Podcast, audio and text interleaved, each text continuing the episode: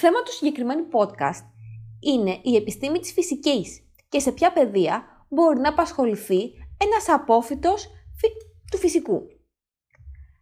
Ας ξεκινήσουμε όμως με τον ορισμό της φυσικής. Τι είναι η φυσική; Η φυσική είναι η επιστήμη που μελετά τα φυσικά φαινόμενα. Πρόκειται λοιπόν για μια ευρύτατη επιστήμη που βρίσκει εφαρμογές σε πάρα πολλούς τομείς. Στις τεχνολογίες επικοινωνίας, με τη χρήση της εκβατικής φυσικής για εργασίες όπως την κρυπτογράφηση κωδικών ασφαλείας. Στην περιβαλλοντική επιστήμη, με τη μελέτη των ανανεώσιμων πηγών ενέργειας ή τη μελέτη της ατμοσφαιρικής ρήπανσης. Στην αστροφυσική, που περιλαμβάνει τη διερεύνηση της προέλευσης του σύμπαντος ή την αναζήτηση κατοικημένων πλανητών.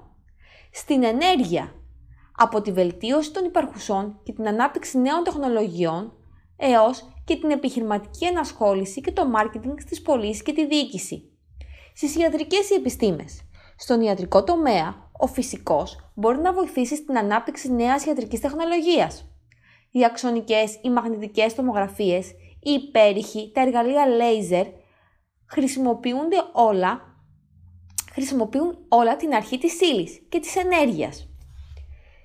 Στην αρχιτεκτονική και μηχανική, ένα πτυχίο φυσικής λειτουργεί ως μεγάλη προετοιμασία για προγράμματα μηχανικής και αρχιτεκτονικής. Σταδιοδρομίες που περιλαμβάνουν το σχεδιασμό και την κατασκευή υποδομών όπως σχολεία, κτίρια, γέφυρες. Στον κλάδο της μηχανικής, που είναι ο εφαρμοσμένος κλάδος της φυσικής. Ακόμα και στην νομική επιστήμη. Η κατανόηση της φυσικής διαδραματίζει βασικό ρόλο σε τομείς όπως η κλιματολογία, όπου μελετά μια πιο λεπτομερής κατανόηση του τρόπου με τον οποίο κινούνται τα αντικείμενα και των εμπλεκόμενων δυνάμεων είναι καθοριστική σημασία για την ανάλυση ενός πεδίου εγκλήματος ή ατυχήματος. Ακόμα και στον αθλητισμό. Οι φυσικοί έχουν μεγάλο μερίδιο ευθύνης στην ανάπτυξη αθλητικής τεχνολογίας, όπως είναι η χρήση υλικών που παρέχουν μεγαλύτερη προστασία στα κράνη, η κατασκευή ελαφρύτερων και ταχύτερων ποδηλάτων.